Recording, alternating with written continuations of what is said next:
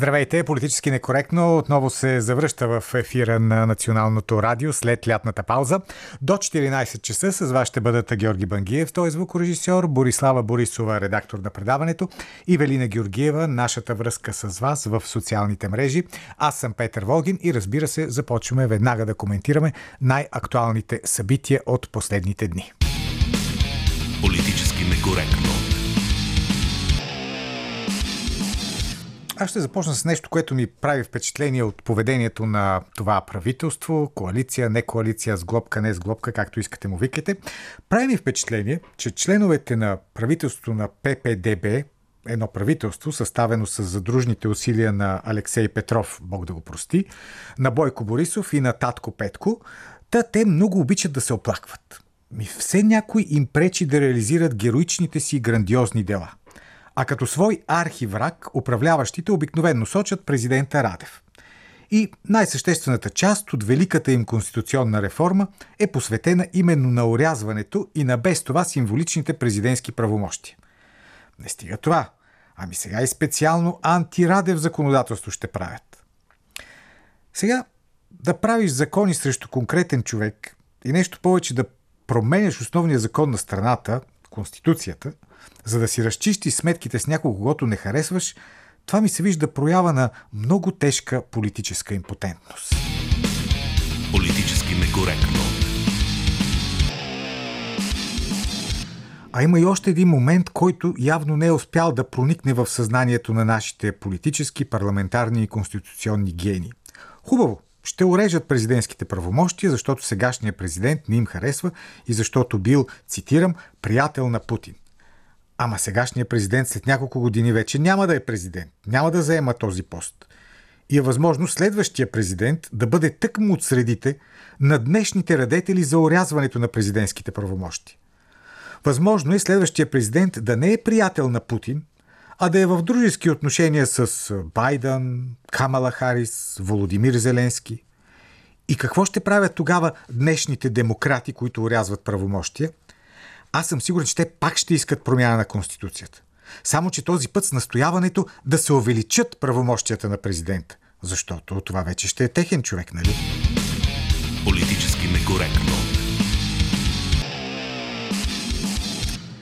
Ами ето това е един от основните проблеми на българската политика и най-вече на политиците от умно-красивия сектор. Те правят закони, които обслужват единствено техния злободневен интерес и нямат нищо общо с обществения интерес. Вижте сега какво става в МВР. Както твърдят редица експерти по национална сигурност, там се извършва поголовна чистка и то не в името на професионализма, а за да бъдат защитени интересите на управляващите. Всъщност изпълнява се онова, за което лидерите на ПП говореха на своето заседание, чието запис попадна в медиите. По-конкретно се изпълнява точката «Ще правим местните избори с наше МВР». Сигурно тези хора така разбират демокрацията. Според тях навсякъде трябва да има техни хора. От президентството до най-последната брънка на управленската верига. Политически некоректно. Имайки предвид това, никак не било да се очудваме, че най-важните решения за бъдещето на България не се взимат от официалните институции, взимат се от хора, които не са избирани от никого. По всичко личи, че в политическото задколиция се вихрят татковци, стринки, чоранайки, всевъзможни мадам помпадури, които разпореждат на министри и депутати какво да правят. А обикновено, когато една държава се ръководи по този начин, резултатите са катастрофални. Защото татковците и мадам помпадурите от задколисието не притежават нито опита, нито интелекта, за да управляват качествено. По най-глупашкия начин управляват и съответно постоянно се провалят след което се опитват да скрият некадърността си, обвинявайки президента. Що не? Политически некоректно. Разбира се, днешните управляващи, както и почти всички техни предходници са правили, обичат да обвиняват за неуспеха си и медиите. На прицел са непослушните медии, т.е. тези, които се осмеляват да не венце хвалят властта. Защото Нека откровено си кажа, днес повечето български медии, да не говорим за големите телевизии, са просто едни ретранслатори на официозни позиции. Критичните към властта журналисти са много малко и за това към тях е насочено недоволството на управляващите. Дори наскоро ротационният премьер си позволи да получава съвета за електронни медии как да си върши работата, както и да дава съвети на журналистите как трябвало да правят интервюта. А куриозното в този случай е, че господин премиера направи тези бележки в интервю пред собствения си пиар, в което интервю естествено нямаше нито един неудобен въпрос. Политически некоректно.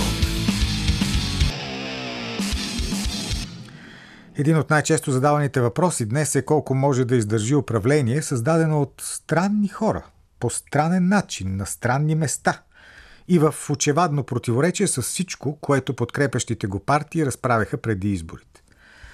Тъжният отговор е, че тъкмо едно подобно управление може да издържи много дълго. Нивото на политическия ни живот е такова, че дори най-големите некадърници да управляват България. Те могат да се задържат на власт много дълго, до тогава, докато никой не пречи на другия да си гледа интереса. А ако има обществено недоволство, правителството винаги може да го обясни с а, коварните замисли на лошия президент или с зловредната критичност на лошите медии. Само дето такъв тип обяснения няма как да превърнат некадърността в професионализъм. Защото безличието си остава безличие, независимо от оправданията. Политически некоректно. Имаме и анкета в всичките социални мрежи или в почти всичките, в Facebook, в Telegram, в Instagram, в Twitter, което вече се нарича TEDx, X се нарича вече точно така. И анкетата гласи Участвал ли Алексей Петров в съставянето на правителство? Някои казват да, участвал е, други казват бе не, ние нищо не знаем за тая работа. Та нашия въпрос е дали той е участвал, какво мислите вие? Отговор А със сигурност е участвал, отговор Б не, в никакъв случай не е участвал, може да гласуването, да гласувате.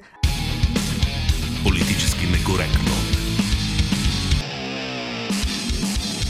Колегата Явор Дачков е първия гост на Политически некоректно след връщането ни в ефир. Добре дошъл.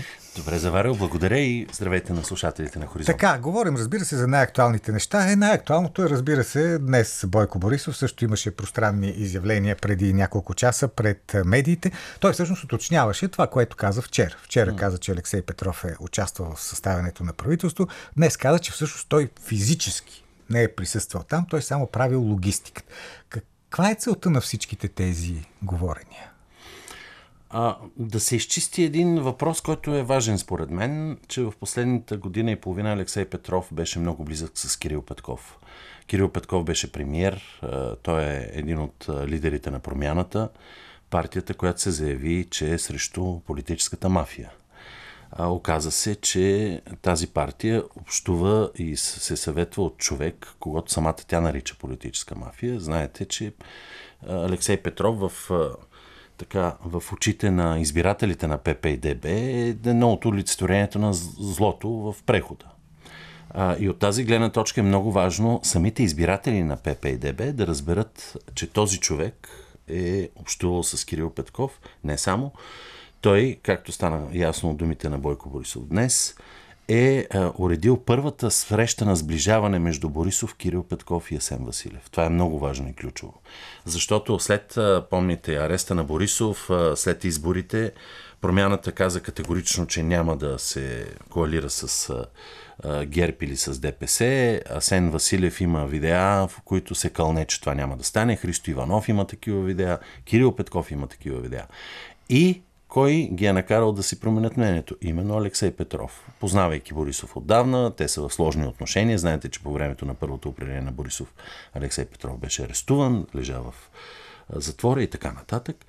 А, и всъщност той е направил това сближаване, защото от друга страна знаете, че самия Борисов и цялата цялото ръководство на ГЕРБ бяха също противници на всякакво сближаване с промяната, най-вече заради ареста. Тогава Борисов беше лидер на опозицията и арестът се оказа напълно незаконен и произволен. Алексей Петров изиграл тази ключова роля. Тоест, той е започнал от неговата посредническа роля, е започнал сближаването между Бойко Борисов, Кирил Петков и Асен Василев.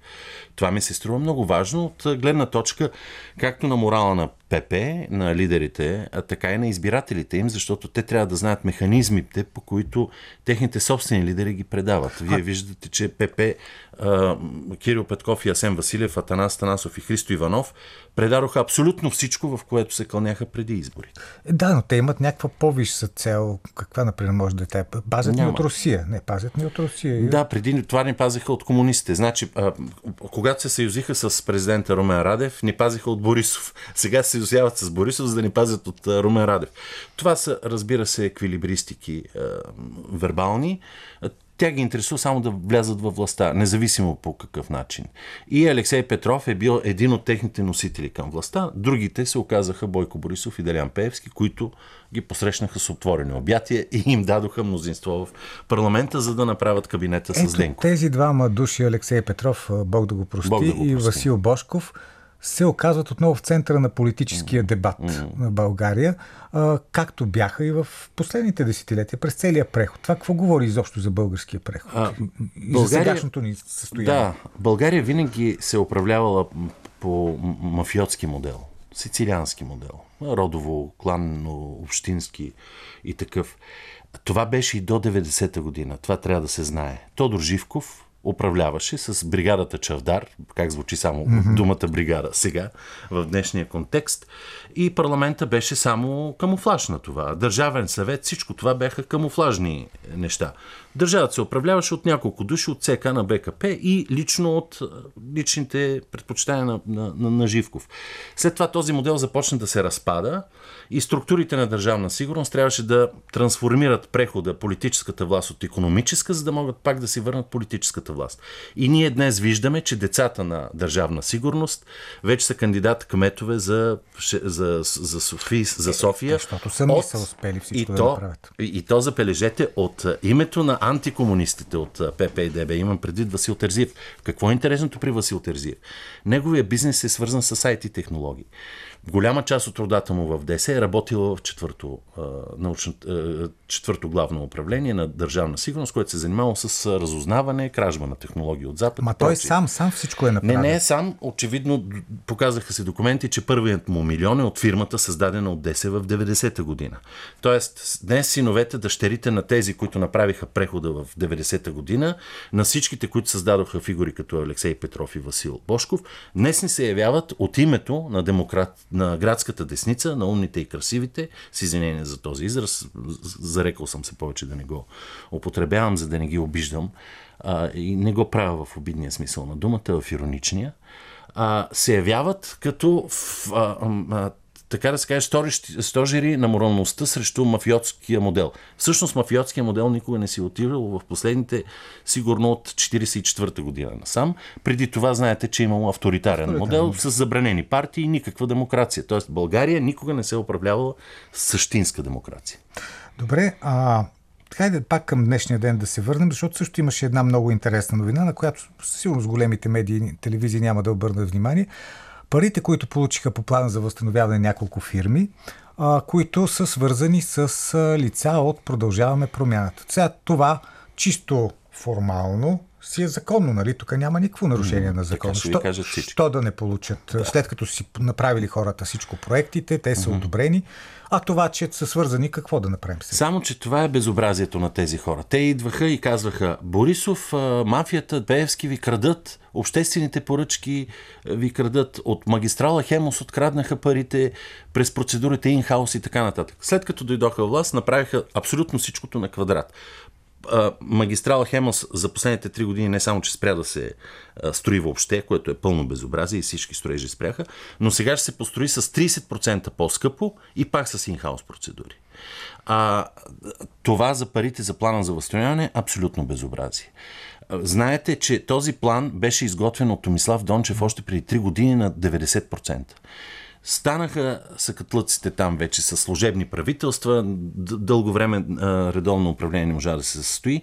Първата работа на Кирил Петков и Асен Василев, които бяха служебни министри в първото, второто на практика, защото първото беше при 4 години, служебно правителство на Ранев, беше да хванат този план и да почнат да го прекрояват за свои хора.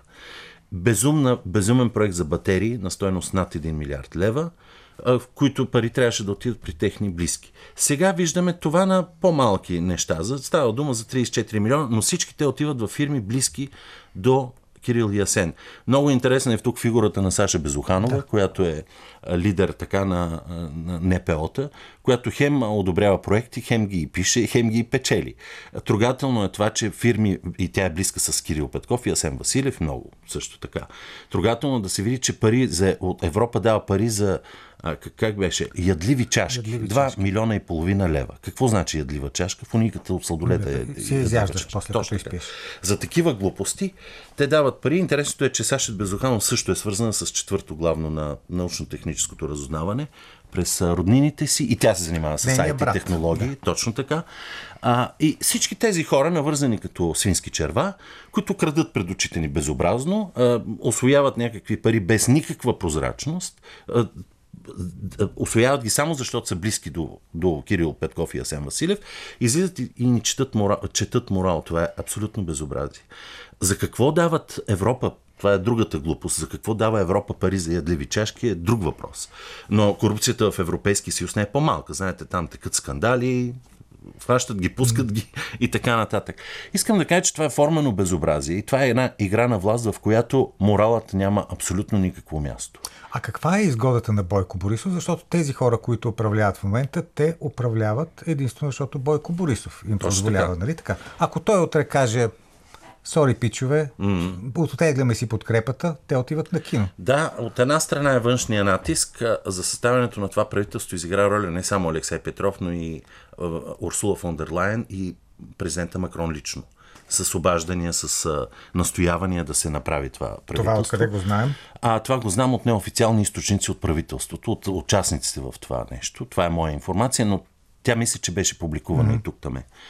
Но това е сигурна информация. Натиска от Европа и от Американското посолство беше голям, защото България не можеше да остане със служебен кабинет при ситуацията в, в, в Русия и Украина.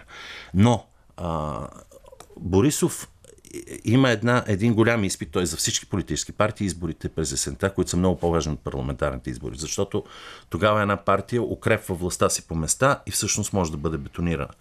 Той изчисли, че ако те влязат в управлението, ще бъдат изтъркани от скандалите, които произвеждат. Както виждате, той умело ги оставя да, да се текат тези скандали. След като изгубят изборите, а, през октомври, което е твърде вероятно. Може да се мисли за някакво преформатиране, може и да, да не се мисли. Зависимост от ситуацията тогава. Но това, а, целият му ход беше за обесилване на, на, на ППДБ. Ако той беше направил правителство с БСП и ДПС и има такъв народ, те щяха да стоят в опозиция, щяха да си говорят всичките глупости за морал, в момента и да вземат няколко големи градове, което за тях щеше да бъде голям успех. Сега дори и София, която беше сигурна, е на кантар. Точно това ще да кажа. Нали знаеш, при местните избори всеки може да се обяви за победител. Ти дори да загубиш навсякъде, ако спечелиш само София, пак ще кажеш, ето, аз съм така, големия победител. Да. Или дори само Пловдив да спечелиш, кажеш, ето, да. аз съм големия победител. Но в Пловдив и във Варна те няма шанс, защото се бият помежду си, доколкото разбирам. А да, въпросът е в София, защото да, този кандидат, за който ти каза, че е свързан с държавна сигурност семейно, mm-hmm. а, обаче, като гледам гласоподавателите на ППДБ са склонни на това да не обръщаш внимание. Ако беше такъв кандидата на ГЕП, си представям какво ще, ще е, да стане. Щеше да има вой до небесата, разбира се. Те са кресливи само когато виждат а, сламката в окото на другия. А, въпросът е, че тук този човек, за да бъде кандидат, има нещо друго, освен, защото той няма и лична харизма, няма компетентност, доколкото чета и гледаме интервюта негови. Освен едно, той се е платил на лидерите на партиите, за да го Имал номинират. пари платил. Имал е, да, и това също е много скандално. Разбира се, те ще ви кажат, че това са пари за кампаниите. Неговата фирма, която е богата, е давала пари за демократи, демократична България и промяната и прочие. Но истината е, че този човек, готвен от кръговете зад него държавна сигурност, се мери в много по-висок пост. Знаете, че ако станеш кмет на София, можеш да станеш и министър-председател, както го показа mm-hmm. Борисов. Тоест, битката за София е битка за изстрелване на по-високо ниво във властта. Освен това, разбитата дружина на ПП и ДБ ще бъде консолидирана около печ, спечелването на изборите от страна на Васил Терзиев и той ще измести Асен Василев и Кирил Петков като лидер на така наречената градска десница. И това им е плана. А, за това а, те нямат никакви скруполи за, за 10 миналото на този човек. Помня на времето БСП как преглътна Първанов, като ги вкара в НАТО. Те излизаха НАТО вън, терористи и прочи. И тогава покойният Велко Вълканов беше много светъл човек. Бог да го прости, го интервюрахме в гласове. Аз бях яростен Помни, помни. И ги, и ги прави. И много се гаврих с тях. А, и го питаме, ма сега, вие, нали, БСП пък в НАТО и така. Е, ако не влезем в НАТО, не може да влезем във властта. Съвсем прагматично. А, искам да кажа, че а, хората, а, които иначе много горещо пишат във Фейсбук за морал, не се интересуват от това, когато звънне звука на монетата или, или се появи а, идеята за власт. Въобще не ги интересува. И това е големия проблем на българската демокрация, защото избирателите не са взискателни към своите избранници. Те ги лъжат в очите, те продължават да гласуват за тях. А, Независимо, тук не става дума само за ППДБ. В миналото това са били ГЕРБ, това е било НДСВ, това е било СДС и БСП и всички, ако щете. Ще ми се да поговорим и за неща, които не са свързани само с България, защото ти спомена за Европейския съюз, за какво, за какво дава пари. А, това е важна тема за Европейския съюз, защото ние сме част от този съюз. Mm. да. А, въпросът е защо този съюз изглежда като все по-незначителен играч на международната сцена. Изглежда просто като един придатък на хегемона. Защото там няма... На, на времето имаше лица. Имаше Франсуа Митеран, mm. преди това имаше Шарл Дюгол, а, имаше и други лидери. Сега няма такива неща и ние просто виждаме едни хора, които изпълняват, казват им, ще направите това, те го правят. Ще се разкачите с Русия, те го правят с всички економически последици. Да, държат се като васал на Америка. Защо така? А, първо, защото Америка дълго време отглеждаше този европейски елит по различни начини. И с финансиране, и с а, мрежата на Сорос, която е абсолютно владяла целия Европейски парламент. И там всички, които пишат резолюции и прочие, са минали през академиите на Сорос и на отворено общество. Второ, защото това е американска цел стратегическа. Трето, защото много от лидерите на Европейския съюз са издигани на база на тяхните зависимости корупционни, както е в България, между другото. Ако гледате цялата история на, на щата от последните 40-50 години, това е тяхната основна политика. И в Никарагуа, ако щете, и в други страни. Те издигат корумпирани лидери, за да могат да ги овладяват и да, и да, и да ги държат. Аз по друг начин не си обяснявам това роболетно поведение на Европейски съюз, особено след като Америка взреви Северен поток и срина економиката на Германия, която затъва все повече и повече. Другият, разбира се, другият, другата причина е общия опадък на, на, на, на света. Вие виждате, че няма големи личности, няма големи филми, няма голямо изкуство, няма голям дух. Това е духът на времето. Но има и нещо още, по, още по-важно. За мен това е някакси глупостта. Mm-hmm. И а, тя е съвсем очевидна. Това е както а, Европа на своят, в своята погей, както човек, когато много успява, изведнъж се възгордява и изведнъж губи връзка с реалността. В Европейски съюз глупостта се измерва единствено с думата зелена сделка. Това е най-глупавото, най-налудното нещо. А защо нещо. се прави? Защо се прави? Именно. Никой не може да ви каже защо се прави. Може би някакви малки хора печелят луди пари от тази а, сигурно, история, да. но това не е а, оправдание да закопаваш цялата си економика в, а, с налудни неща за климатичните промени, да казваш, че кравите могат да замърсят въздуха, а всъщност време Америка да взривява Северен поток, който предизвика огромни климатични проблеми и това да не го вземаш предвид, да твърдиш, че Англия като си спре емисиите на нулеви, а Китай продължава да ги прави, защото той не ги изпълнява или Бразилия или Съединените щати, това ще спаси света. Това са налудни неща. Аз ги помня и в късния, и в ранния и в късния комунизъм. Тоест всяка идеология, защото ние имаме вече работа с завършена неолиберална идеология, започва да фантазира свят, който, който няма нищо общо с реалността. И проблема става, когато почне да, да кара реките да върват от долу нагоре или Мичурин, е, Лисенко и прочие неща. да обръщат реки, точно да, така, точно така. Е, сега тези ще спират емисиите и ще затварят въглишни централи. Ще никой не спори по това, че има проблем с климата и с замърсяването. И въпрос е просто да се държиш малко по-умерено и да пазиш чистота. А, но да, да, някой да, да, да фантазира, че климатичните промени зависят от човека е, е налудна идея, мегаломанска идея. Човека не е толкова мощен, за да може да, да отвори озонова дупка с дезодоранти. А в самите Съединени щати какво става според теб? Да, там ръководител е Джо Байден, за който има всякакви вече... Подставено лице, че, очевидно. Да, да. Не, не може да бъде самостоятелен, така да го кажем, в решенията си. Но тук насетне какво ще стане до година? Има президентски избори. Ами, голямото подозрение е, че с дълбоката държава се опитва да отстрани и Байден и Тръмп от надпреварата.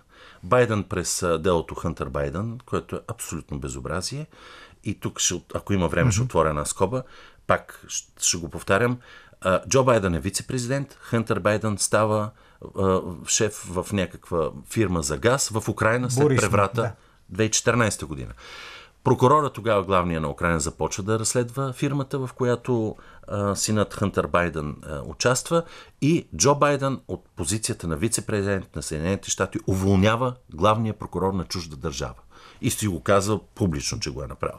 И казва така, ако на Порошенко, тогава президент, ако ние, вие не махнете главния прокурор на Украина, аз няма да ви дам помощ от 2 милиарда или там колкото бяха. И това по-фрапиращо правило за корупция, пример за корупция, някой може ли да ми каже и то на международно а, ниво? И същите тези хора, Съединените щати, имат наглостта да вадат някакви списъци магнитски, да казват кой е корумпиран, кой не е, кой е морален и кой не е. Това е абсолютно безобразие. Искам да кажа, че в Америка това лицемерие се вижда, заедно с пълната лудост ЛГБТ, джендър, перверзия, която се изразява в операции на деца да си сменят пола. Още по-голямата патология. Учители, които могат да кажат на децата да го им внушават да сменят пола, но да не казват на родителите какво тече, т.е. вече родителите са изключени от, и от този въпрос.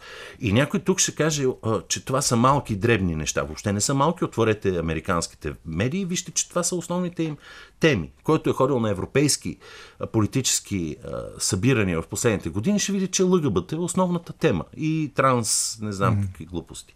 А, от една страна е това. От друга има огромно махало на все по-надигащо се недоволство, което може да избие в крайност. Имам предвид въоръжен конфликт и тази здрава Америка, която е описана много добре в Йеллоустон, която е въоръжена, която може да, да, да избухне и да се вдигне срещу тази, срещу другата Америка от двата бряга на, на, на, на, на фантазиорите. И това е разделена страна. Всички американски анализатори го казват. Какво ще стане? Дали ще позволят на Тръмп да стане президент. Те всяка много силно много ме съмнява. Да. да. И затова аз чух и такава версия, че може би а, дълбоката държава ще се опита през съдем дела да спре Тръмп, а през а, скандали за корупция да махне и Байден и да се тръгне наново с някакви други кандидати, но има малко време, така че това ще го предстои да го видим. Във всеки случай ще е пагубно за, за света, ако линията Байден, която си е линията Хилари Клинтън, Обама, дълбоката държава, на Америка продължи да управлява, защото виждаме, че това, този разпад на една все пак голяма е, империя е, е доста разрушителен и, и се отразява на всички нас. Най-опасно е ескалацията, дали Америка ще посмее тези луди хора от, от Белия дом, ще стръгнат на, на, на, на такава конфронтация, че да предизвикат ядрен удар тук, от което мен най-ме е страх. Другото им безумство да тръгнат да водят война с Китай, което ми се струва също безумно, но това е. Искам накрая на разговора да поговорим за медиите у нас, mm-hmm. защото и двамата работим в медии. А, ти в сайта Гласове, на времето и тук работихме mm-hmm. заедно. Какво ти прави най-силно впечатление, като гледаш? Значи, на времето медиите бяха доста така сервилни към ГЕРБ, когато ГЕРБ управляваше. Абсолютно всички журналисти, които днес плюят ГЕРБ, бяха абсолютно сервилни към ГЕРБ и към Бойко Борисов. И не пускаха никой, който има, имаше критичност в. Ама сега пак са по същия начин, само че не към Само ГЕРБ. че за Кирил Петков и Асен Василев, които владяха големите телевизии BTV и Нова още преди година и половина. Вие вижте всичките им предавания, това е непрекъснато. Не знам по каква линия Корнелия Нинова пробива в BTV много, но явно там има други отношения. Канали. Да, канали. Но смешно, че по, по теми като Украина, в която е голямата катастрофа на, на градската десница и на Запада, вие виждате, че пропагандата за Украина рухва във всеки един ден. А, когато има дебат в студиото, се канат четирима души е с една и съща гледна точка. Не, не, една и, и съща. Единия казва Русия е лоша, втория да. казва Русия е много, много лоша, лоша. третия казва Русия е отвратителна и четвъртия казва Русия е най-най-най-отвратителната. Това, Това е, е абсолютен плурализъм. Да. И а, имат нахалство да излизат и да кажат, че в България има руска пропаганда. Mm-hmm. Ами покажете я тая руска пропаганда къде е. Големите медии са овладяни, не можеш да гъкнеш нищо и аз мисля, че дори колегите го правят от чувство за саморефлекс. Ти знаеш, тук в радиото сме минавали през всякакви работи. Автоцензурата е най-силната. Mm-hmm. И, и това е проблема за мен. А, е, така че те са абсолютно в мейнстрима на западната, на западния мейнстрим. А малки острови като Националното радио и за други национални медии, БТА може би, тя е по-скоро информационна агенция, са изключение, но просто защото онези телевизии са много големи и имат много голямо влияние. А, опитите да се посяга върху СЕМ, който все пак не е съвсем... Маденков се скара да, на СЕМ преди да, няколко точно, седмици. това беше безобразие. Самия Денков е подставено лице и абсолютно не му отива да се кара и да да казва каквото и да било, защото той а, се държи не като премиера, като а, наистина кукла на конци. Жалко за, за академичната му а, така аура, която също е доста под въпрос, но това е друга тема, няма да отварям. А, така че медиите са абсолютно владени и вие виждате какво става с Украина. Изведнъж Украина изчезна от новините. А, никой не цитира в новините, да кажем, Вашингтон Пост или Вашингтон Таймс или Нью Йорк Таймс, които са официози на американската политика, които казват офанзивата, контраофанзивата в Украина зацикля, Днеска няма да стане, ще е кървава. Че имало успехи на Да, да, едно селце за 2 км, това е глупост. Украина губи тази война, това трябва да е ясно. Всеки ден там умират хиляди войници, абсолютно безсмислено, само заради упорителността на Съединените щати да натискат режима в Киев да продължава тази глупава игра на контраофанзива. Цялото оръжие, което беше изпратено за Украина, е унищожено от руснаците. Всъщност, руснаците миналата година унищожиха а, стратегическите военни обекти на Украина, а тази година унищожават а, личния състав. Ама, това това ще стане. непрекъснато постъпва в Украина. И това е, това е огромен цинизъм и огромната лъжа на, на официалните медии и на западната пропаганда, която, разбира се, аз съм казал и друг път, ще катастрофира в реалността. Вчера Вестник Капитал, не друг, написа, че Европа е най-големия вносител на втечен газ от Русия. Качило се, не знам колко си път. Ами нали ревахме да няма руски газ? Защо се отказахме от тръбата с руски газ, който беше ефтин, за да купуваме скъп руски газ, който е втечнен, или пак руски газ, който е по други марки, уж естонски, уж латвийски, на някакви посредници. Това са налудни неща. А, но, но тук е ролята на медиите е много голяма, защото ако журналистите си бяха на мястото, ако не си пазиха столовете по 20 години в едно предаване в телевизия и, и имаха вкус към истината, щяха да ги казват тези неща може пък да започнат. Ще видим. Ще започнат, когато се обърне мейнстрим от Америка, а, то да. вече се обръща. Тоест трябва да дойде в После с тебе няма да се доредим да кажем нещо прилично за Украина и за Русия. След това ще има критици на Съединените щати много, много силни. Да. Прави няма да се доредим. Благодаря ти, Явор Благодаря и аз, Петя. Политически некоректно. Сега да ви прочита малко мнения, които пристигат на нашите, на нашите страници в Facebook, в Telegram, в Twitter или X. Калин Константинов, тази коалиция няма да издържи до края на мандата си и Борисов и Петков се борят за власт и все някой, някой от постовете ще се превърне в ябълка на раздора. Не може за всяка позиция да бъде използван ротационния принцип, за да се достига до консенсус. А, Пламен Николов, половин София знае за тая среща. Има се предвид срещата за съставяне на правителство с Кирил Петков, Татко Петко, Бойко Борисов. Та, господин Николов пише, половин София знае за тая среща. Вие анкети пускате и смеещо се човече. Така, Пенка Касарова, Борисов го каза открито, започва леко да цака не партньорите си. А Георги Ангелов участвал явно, става дума за Електесей Петров, а, явно, че без неговото съгласие едва ли щеше да има кабинет ППДБ и ГЕРБ СДС. Екатерина Милева, той Алексей Петров, че участвала ясно, по-интересно е Ицко и Кире участвали ли са, а пък Симеонка Петрова пише, не е участвал, защото никой не го познава и не се е срещал с него и следват много усмихнати човечеста. Сега, вие сте на нашите телефони. Добър ден! Ало, добър ден! Здравейте! Чуваме се. Чуваме се, да. Заповядайте. Имам Имам един въпрос към българските журналисти като цяло. А, от 2-3 дни насам си го задавам. Тъй като този господин Денков, на който собственото му име очевидно е академик, защото непрекъснато го наименувате академик Денков, академик Денков, както другия виден политик генерал Атанасов, който да. също малкото му име е генерал. Ами, няма лошо сега, да. Ами как няма лошо, аз не съм чула някой да каже генерал Борисов, например, или генерал не знам си кой. Единственият генерал в България е Атанас Атанасов. Единственият академик е нашия велик министр председател. Но въпросът ми беше следния. Тъй като това лице е академика, три дни вече обикаля по всички възможни студия да ни обяснява как изобщо не е знаел Да. за някаква си среща а, и така нататък. Пък после се оказа самия Бойко Борисов и там още хора чрез подхвърляния, намесвания и така нататък, че всъщност Алексей Петров е взел някакво си участие. Пък дори само логистиката да е осъществил, пък дори не знам си какво е добре. А, аз на мястото на един журналист бих попитала академика. А, има две възможности. Или наистина не сте знаели Мгм. това, което другите хора казват, което е ужасно, а, как да кажа, при- притеснително. Как така вие не знаете, академик Денков, какво се случва в вашето правителство?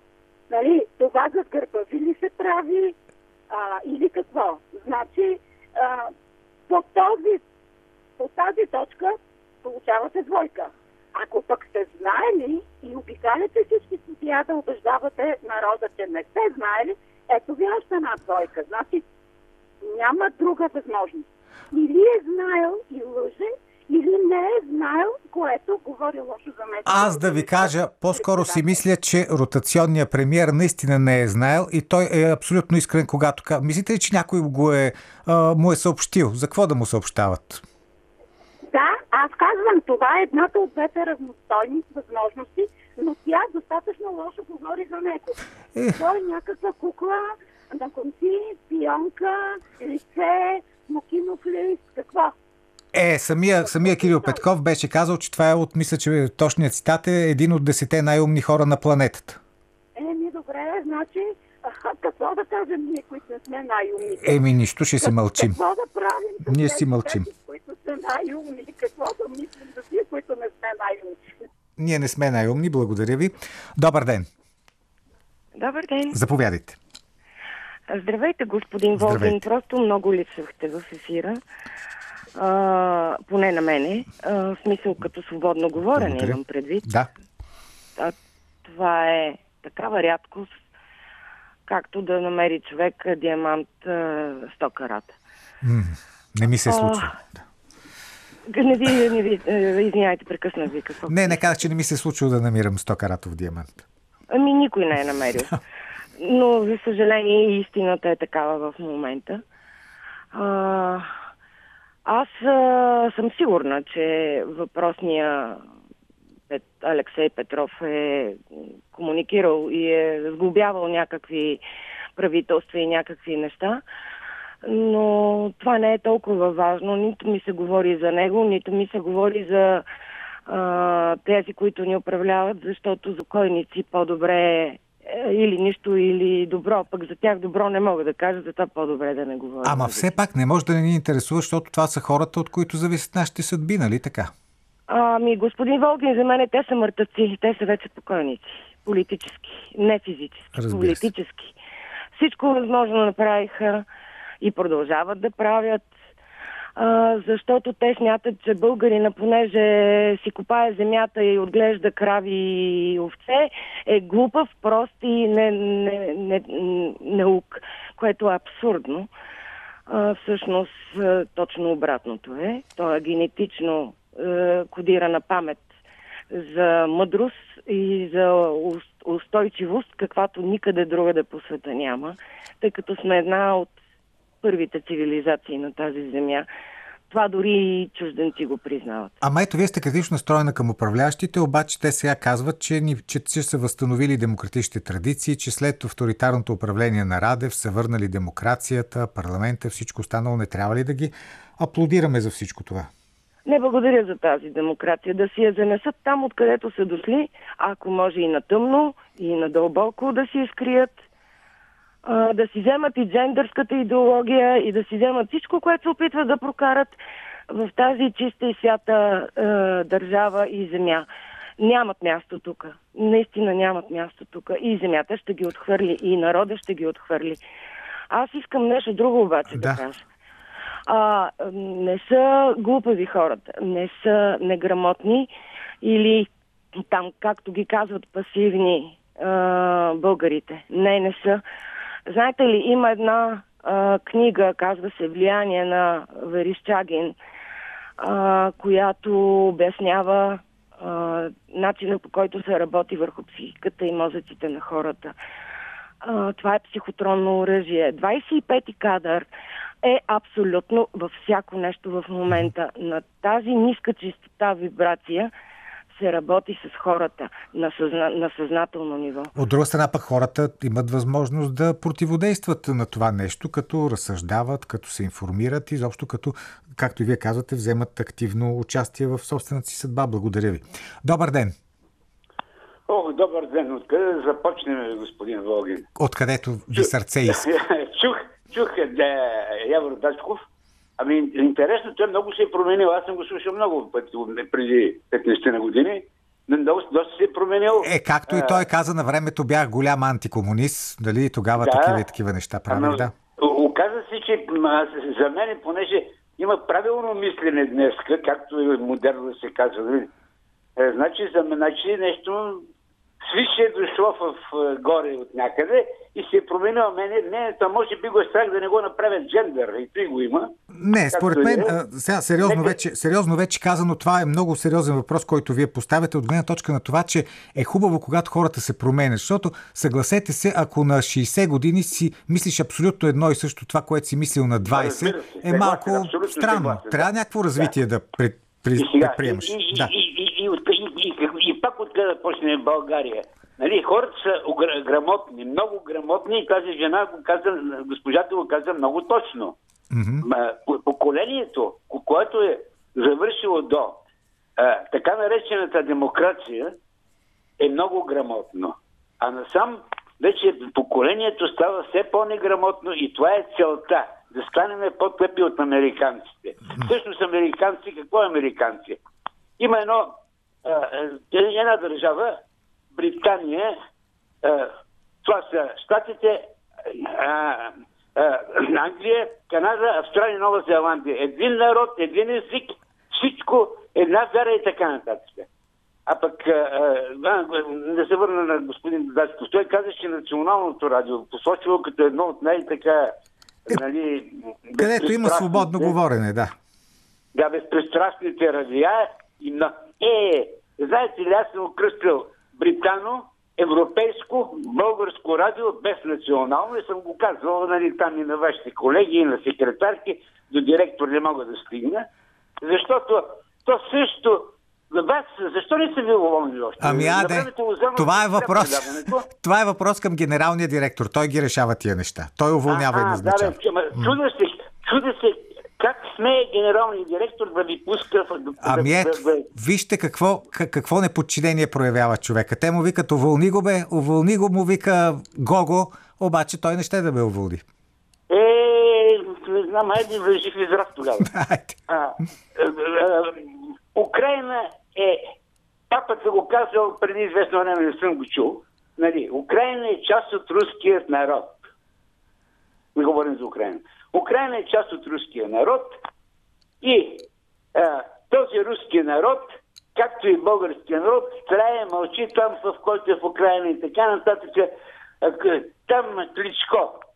Кой беше Кличко? Нали? Я, махнете го сега Кличко. В България какво става според вас? Това е важното. Какво става сега в България? България, България тези, които са на каишка, са в момента на власт с 10%, с 5% а, гласове. Те са на каишка. Всички тези са на каишка в а, британските посолства. Е, ми, надяваме се да не е така. Все пак аз продължавам да се надявам, че не е така и те самостоятелно взимат своите решения. Благодаря ви. Добър ден. Добър ден, господин Вълк. Заповядайте. Вие сте като камбаня в тишината, като факел в тъмнината. това не са мои приказки на един стар опозиционер. А гледам академика и другите край него, имам чувство, че министъра на економиката трябва да поръча 3-4 милиона бели ризи с дълги ръкави.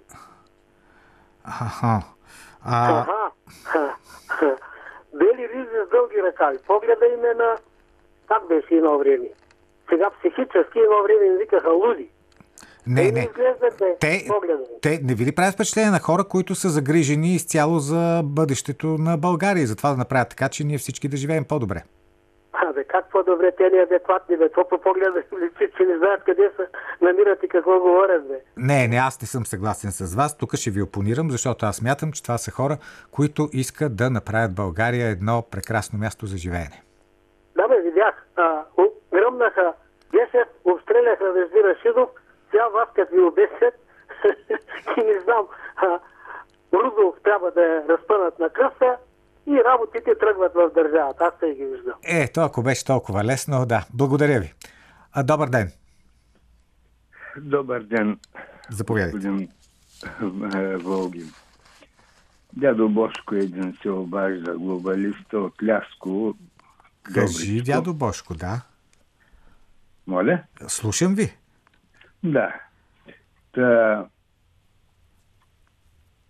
Ами, какво да ви кажа по разисквания, разискваните въпроси? За мен ПП и ДБ бяха принудени да направят подобна нали, сглобка от народа ни. В какъв смисъл принудени? Ами не ги избраха. Точка. Мгм. Това е. Та, второ, не е важно как е сглобено правителството. По-важното е, че работи за мен безгрешно. Мгм. Трето, а, прозрачност, отчетност. ПД и ДД започнаха да търсят, освен нали, прозрачност и отчетност, ПП и ДД тръгнаха да търсят и отговорност на управленците. На кои? И то, и то не политическа отговорност, а лична и то съдебна. Ама на кого са поискали отговорност?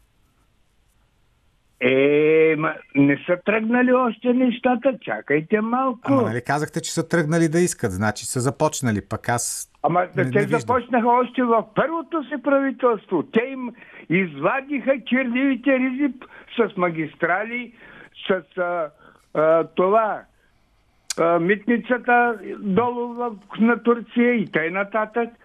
Исках да бъда кратък. Ясно, ясно. Който- Въпросът е след като смяташ, че тези преди теб са правили лоши неща, нали така? Защо след Ами- това се коалираш с тях? Нали те Не са лошите?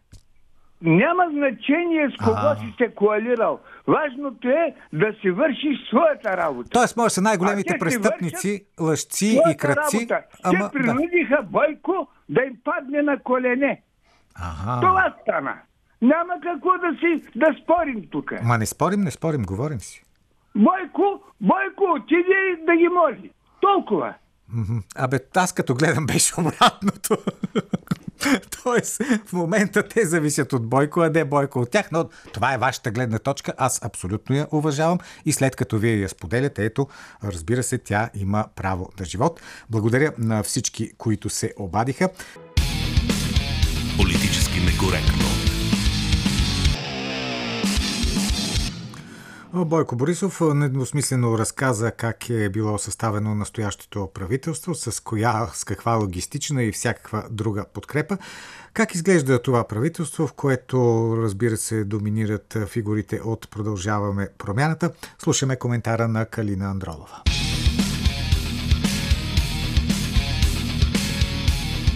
По ръба. Наближават местните избори и продължаваме промяната все по-настойчиво натискат за промени в службите за сигурност. Фиксирани са и в овладяване на Комисията за противодействие на корупцията. ПП считат, че като си осигурят контрол върху службите, ще могат да управляват изборния процес в справедлива за тях посока. За да оправдаят действията си, продължаваме промяната са ги опаковали в две опорки клишета, бухалки, които вдигат в публичното пространство. Първата опорка е, че службите трябва да се изчистят от руско влияние. За 30 години съюзническо партньорство, обучение на кадри, доминация на влиянието на САЩ у нас, твърде преувеличено и като лош пиар, ми звучи, че държавата ни има нужда точно от това. Политическият брокер и човекът на ситуационните сделки Кирил Петков да прави чистка в службите. ПП настояват за свои хора в ръководството и висшия състав на службите и считат, че тази словесна маскировка, че ще гонят руските агенти, ще даде тласък на Американското посолство да подкрепи техния интерес за персонални промени в службите. Надяват се и опорката за руското влияние да обоснове намеренията за конституционни промени, които да ограничат правомощията на президента. Колкото и една част от партизираното население да не харесва Румен Радев, следва да се каже, че има смисъл в това ключови позиции в държавата да се съгласуват между Министерския съвет и президента.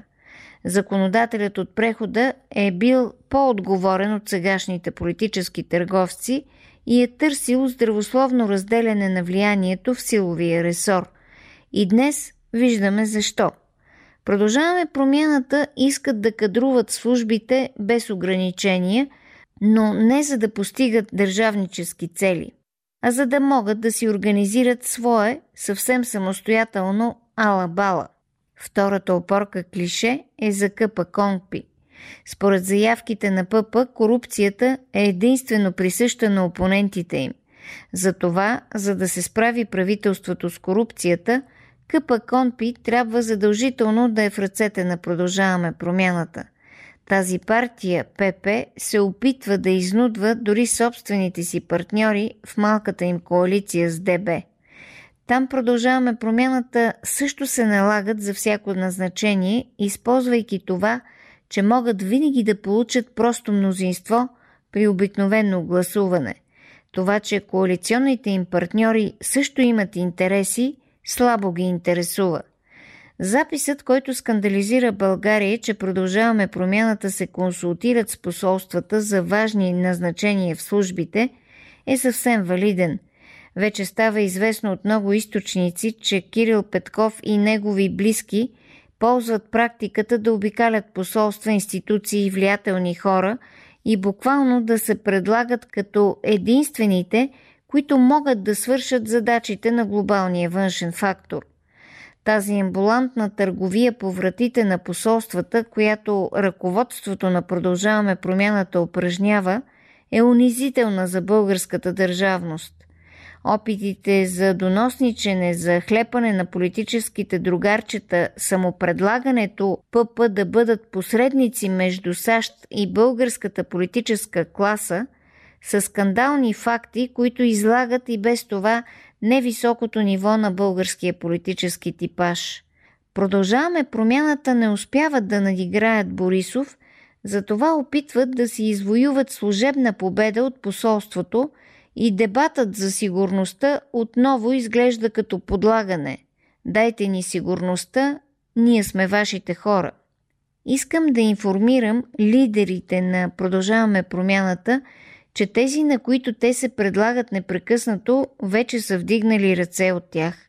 Страшно им е писнало. Отдавна са им сметнали възможностите и са ги оценили като дългосрочно непригодни – нямат кадри, неустойчиви са, неподготвени, удобни са само за грамоотвод при непопулярни решения.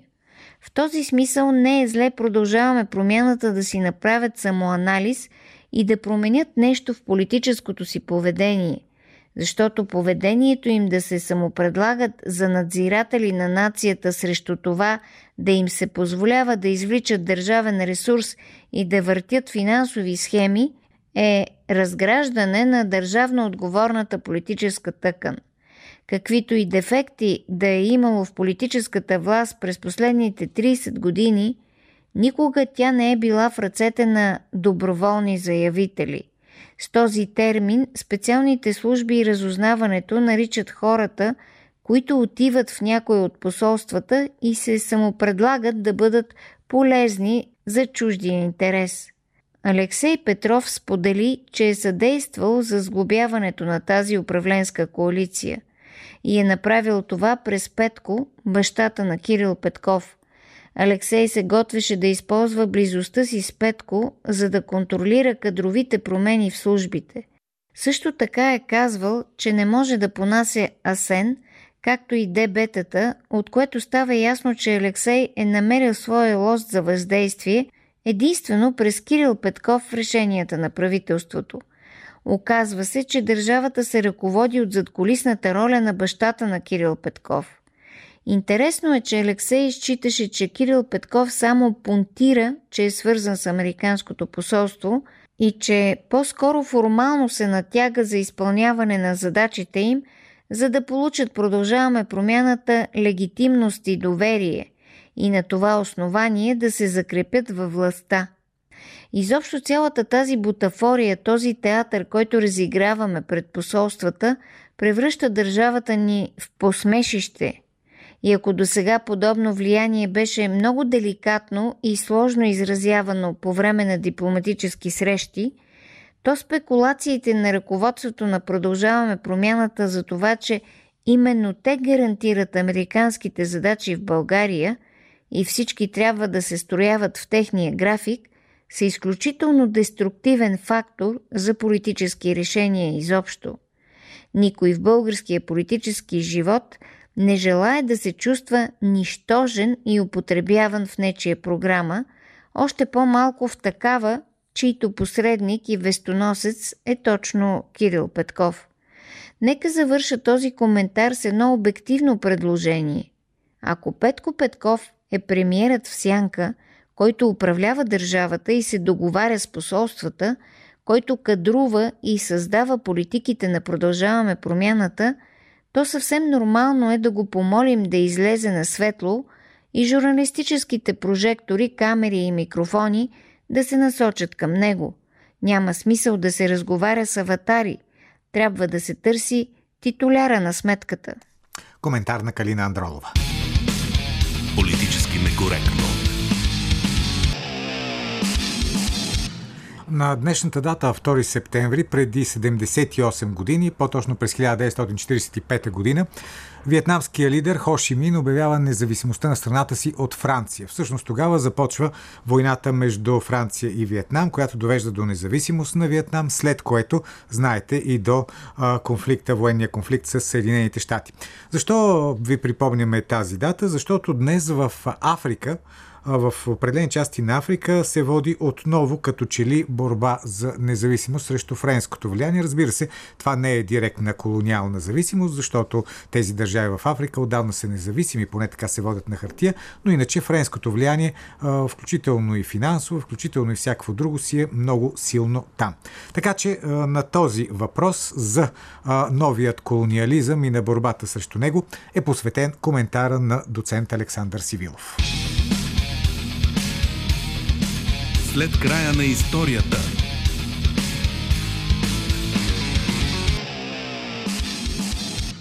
На 2 септември 1945 г. Хоши Мин обявява независимостта на Виетнам. Той поставя началото на дългата вьетнамска война, която за нас е по-известна с участието на Съединените щати, но историята започва много по-отдавна.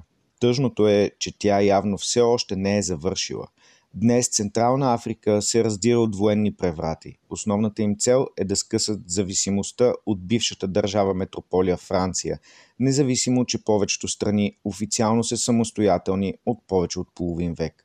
Примерът на борбата за независимост на Хошимин и Виетнам може да ни помогне да разберем процесите днес, защото очевидно деколонизацията не е приключила, а ние в България има вероятност да се окажем косвени жертви на един спор, който не ни засяга. Хошимин се ражда с името Нгуен Тат Хан на 19 май 1890 г. в тогава френски Индокитай. Баща му е един от най-образованите хора в селото им.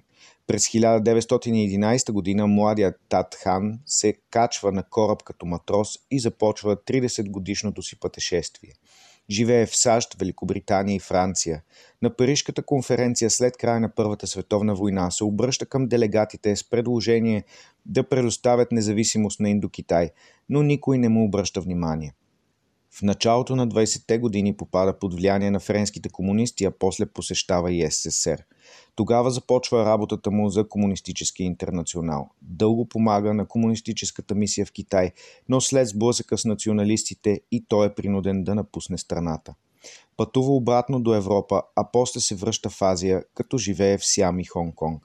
През цялото това време той не спира да се бори за независимостта на своя народ – в идеите си съчетава комунистическите възгледи с стремежа за независимост. Не случайно при работата си в Коминтерна обръща специално внимание на колониалния въпрос. След началото на Втората световна война в Европа, ситуацията в Азия става все по-сложна.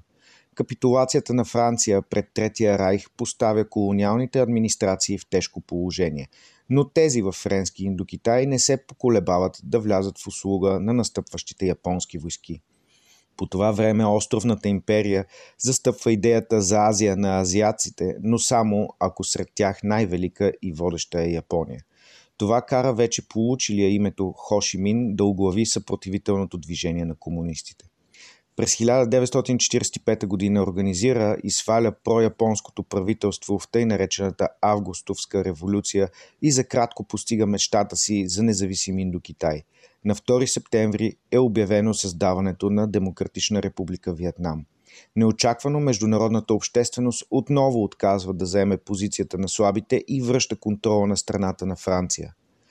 Правителството на Хошимин се опитва да намери подкрепа от американския президент Хари Труман, но той отказва да се намеси в спора. Това кара вьетнамските комунисти да тръгнат по пътя на въоръжената борба – от 1946 година те започват сблъсък, който цели да изтощи и изтласка французите от азиатската им колония. В началото на 50-те години и задълбочаването на студената война, СССР на Сталин и вече създадената Китайска народна република на Мао Цзедун застават на страната на вьетнамската съпротива.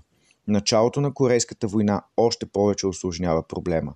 Стреснати от разпространението на комунизма, САЩ решават да подкрепят Франция в Виетнам. Първоначално са изпратени военни съветници, но бройката им непрекъснато нараства. Неочаквано за всички военната машина на Франция се пропуква пред скоро създадените войски на вьетнамците. Христоматина е битката при Диен Биен Фу, спечелена от войските на вьетнамския генерал Вон Гуен Зап. Тя поставя точка в присъствието на Париж в региона – след края на Корейската война опасенията, че Китай може да окаже още по-силна подкрепа на Хошимин, кара французите да седнат на масата за преговори. Дипломацията отново не дава чаканите решения и разделя Виетнам на северен комунистически и южен капиталистически. Мечтите на виетнамските комунисти са други. Те искат обединяването на страната и нейната независимост. Започва следващия етап на Виетнамската война, която ще продължи още 20 години – само за времето от 1965 до 1974 в джунглите там ще загинат над 280 000 американски войници и над 660 000 вьетнамски. Официалните данни говорят за 630 000 цивилни жертви, но както разбирате това е само част от безумното клане, което започва в стремежа на Франция да запази контрола си върху териториите и ресурсите на бившата си колония. Човечеството явно не се учи от историята и днес правителството на Емануел Макрон обяви, че ще участва в операция срещу Нигер. Тук проблемът не е в запазването на демокрацията. Скорошният военен преврат в Габон свали семейна диктатура, която управлява от 1967 година до днес. Големия въпрос е в контрола над ресурсите на Африка. Франция може да е допуснала деколонизацията и независимостта на държавите в черния континент, но това не значи, че се оттеглила. Френските компании контролират економиката, френската армия стои там уж за да се бори с терористичните заплахи, но реално защитава интересите на своето правителство и на създадената местна продажна политическа класа. Още по-страшното е, че част от историята се повтаря Заговори се за руска опасност. САЩ за момента са обявили неутралитет, но това става и при началото на конфликта във Виетнам. Съвсем възможно е да видим запалването на една огромна война, която ще тласне гигантски вълни от бежанци към Европа. Много добре знаете кои са граничните държави, които спират наплива. Другият проблем е, че такива войни срещу хората, които живеят на собствената си земя, не могат да бъдат спечелени. Когато африканците поискат сметката от бившите си колонизатори, те ще я поискат от цяла Европа. Дано поне тогава да имаме истински управници, които да могат да се изправят и ясно да кажат, че страната ни има своите интереси и няма да плаща за чуждите грешки и вина. Доцент Александър Сивилов. Политически некоректно. Ивелина Георгиева вече е готова с резултатите от анкетата. Днес въпроса ни беше участва ли Алексей Петров при формирането на кабинета. Във Фейсбук са гласували 270 души, 95% от тях смятат, че е участвал. В Телеграм са гласували 830 души, 98% от гласувалите смятат, че Петров е участвал. В X или бившия Twitter 135 души са гласували, 76% от тях виждат ролята на Алексей Петров в настоящия кабинет, а в Instagram Инстаграм са гласували 40 души и 90 от тях подозират участието на Алексей Петров в ротационното правителство. Политически некоректно. Завършва днешното ни предаване. Утре отново политически некоректно с Силвия от 12.20, а след новините в 14 часа може да слушате Имат ли песните спиране. С вас се разделят Георги Бангиев, Борислава Борисова, Ивелина Георгиева, аз съм Петър Волгин